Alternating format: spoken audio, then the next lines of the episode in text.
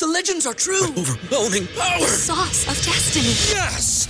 The most legendary sauce has arrived as McDonald's transforms into the anime world of WickDonald's. The greatest flavors unite in all new savory chili McDonald's sauce to make your 10-piece Wick Nuggets, fries, and Sprite ultra powerful. Unlock manga comics with every meal and sit down for a new anime short every week only at WickDonald's. Ba-da-ba-ba-ba, go! I participate in McDonald's for a limited time while supplies last. Legenda urban berikutnya adalah Krampus. Sama seperti Jepang dengan teke-teke. Pengasuhan anak di Jerman nampaknya agak peduli secara harfiah jika menyangkut Krampus.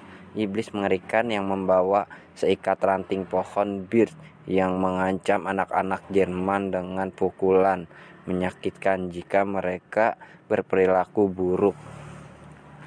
Dia adalah teman Oi, Saint Nick yang sedikit kurang ceria dan sebagai bukti kuat atas keterampilan delegasi Sinterklas yang unggul dia berfokus untuk menghukum anak-anak nakal sementara Sinterklas dapat bersantai dan ber- ber- bersantai-santai bersama anak-anak yang baik Hukuman ini bisa berupa apa saja, mulai dari diancam dengan batang pohon bit hingga dibawa ke neraka.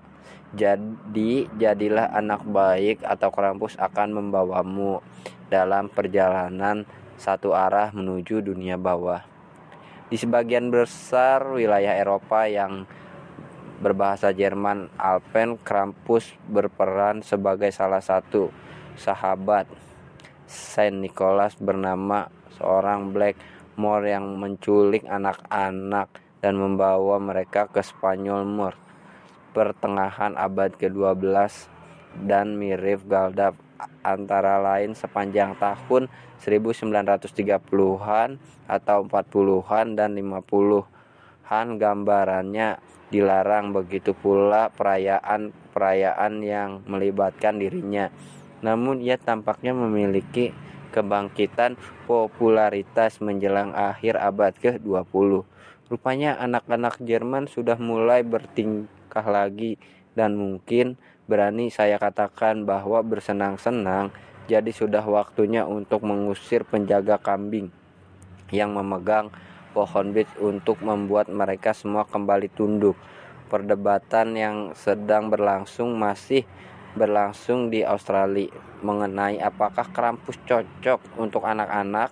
Anda tahu karena dia adalah pres presentasi iblis yang meriah dan sebagainya.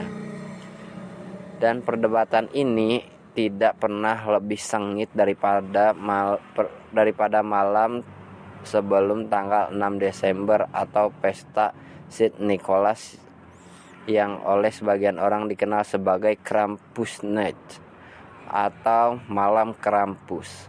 Pada malam ini, penduduk setempat mengenakan kostum Krampus yang ramah dan berbulu serta mengunjungi rumah anak-anak untuk mengingatkan mereka bahwa bekas luka yang mengerikan menanti mereka.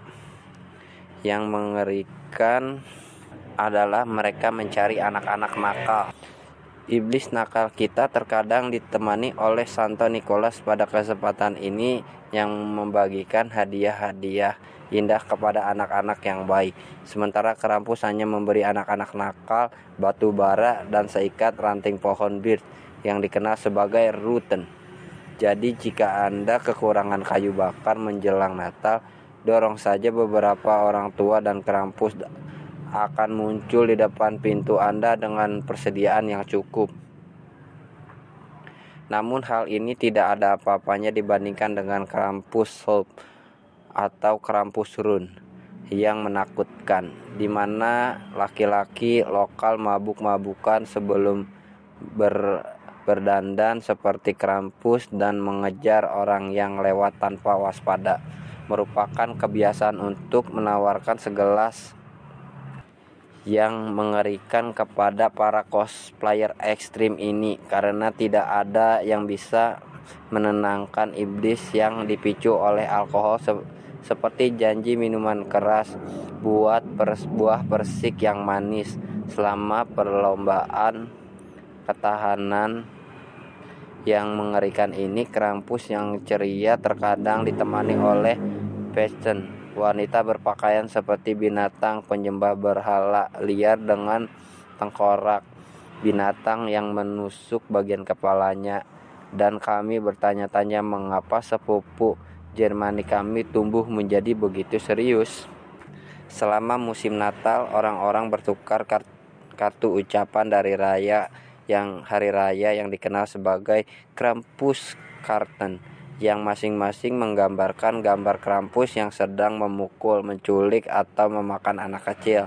Dan ketika anak-anak mengira mereka aman sepanjang tahun, di beberapa tempat seperti Styria, bungkusan kayu birch dicat emas dan dipajang di rumah sepanjang tahun sebagai pengingat akan kehadiran yang menindas.